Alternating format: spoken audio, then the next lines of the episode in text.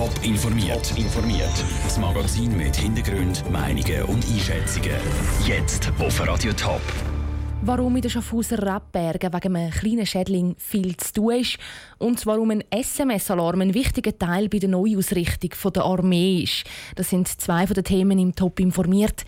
Im Studio ist Vera Büchi. Seit dem Frühling sagen die Hallau ein Haufen Winzer den Krisenessig fliegen den Kampf an. Sie haben das Projekt gestartet, um herauszufinden, wie sie ihre Trauben vor dieser speziellen Flüge schützen können. Die hat in den letzten Jahren immer wieder massive Schäden angerichtet. Unser Reporter Daniel Schmucki war mit den Verantwortlichen der Rebbergen unterwegs. Gewesen. Und ich stehe jetzt hier gerade im Rebberg zu Hallau, wo es verschiedene Massnahmen ausprobiert werden, um die Käseessigflüge zu verhindern oder auch zu schauen, wie man die Trauben schützen von diesen Flügen. Neben mir ist Markus Leumann. Er ist von der Fachstelle Weinbau Schaffhausen und Thurgau und Projektleiter. Herr Leumann, auf unserer linken Seite sieht man überall so kleine PET-Fläschchen, die aufgehängt sind in den Hecken, in den Gebüschen, wo so Flüssigkeit drin hat. Für was ist das genau? Ja, da wollen wir Käseessigflüge überwachen und wir müssen sie möglichst fangen. Die haben nämlich die Flüssigkeit gern und äh, wenn wir sie fangen, haben wir sie nicht in der Traube. Die sind eigentlich da, die Fläschchen, die fallen, damit die eigentlich nur dort hingehen und nicht auf die Traube. Korrekt, wir hängen die in Hecken rein, in Brombeerungsstrüppe, auf Holderbüsch, da wo Käseessigflüge liebt und probieren sie dort eigentlich am Ursprung, am Hotspot abzufangen. Jetzt ist das eine von vielen Massnahmen, die fallen. Es gibt auch noch andere Massnahmen, wie zum Beispiel Hag. Das gehen wir jetzt anschauen, oder? Genau so ist es. Man sieht schon von weitem, es hat hier grosse Netze gespannt. Sie sind schwarz, etwa 4 Meter hoch und sollen von der einen Seite Reben schützen vor den Kriesig-Essigfliegen. Neben mir ist jetzt der Christoph Bär von der Firma Qualifru, der Witterungsschutzanlagen erstellt.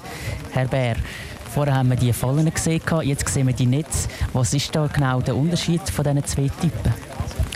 Die Idee von dem Seitennetz ist, dass wir den Flug von den Kirschessigflügen, die hier in den Hecken hocken, mit attraktiven Beeren, Brombeeren, Holdern und so weiter, unterbrechen, dass sie nicht auf direktem Weg zu den anfälligen Traubensorten fliegen können.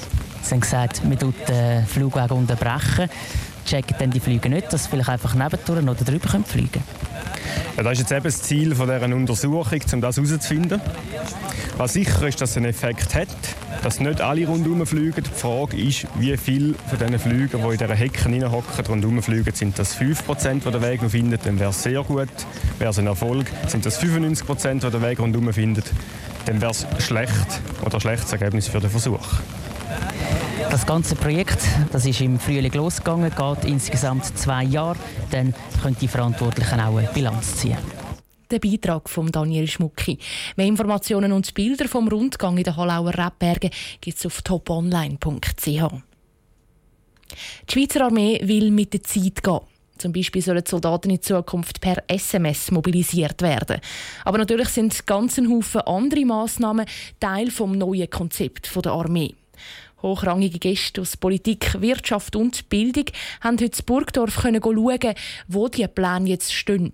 Franziska Boser war dabei.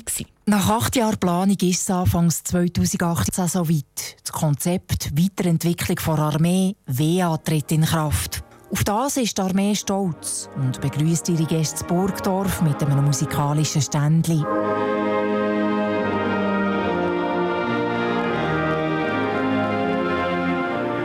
Die Armee gibt sich redlich Mühe, das neue Konzept den Gästen näher zu bringen. Zum Beispiel zeigen die Soldaten direkt auf dem Truppenplatz, wie das die Mobilisierung in Zukunft funktioniert. Man wirbt um Verständnis für die Armee. Allen voran der Bundesrat Guy Parmelin. Politik mit der Armee, mit der Bevölkerung, mit den Kantonen, das hat immer gut funktioniert in der Schweiz. Und in Zukunft das wird auch funktionieren.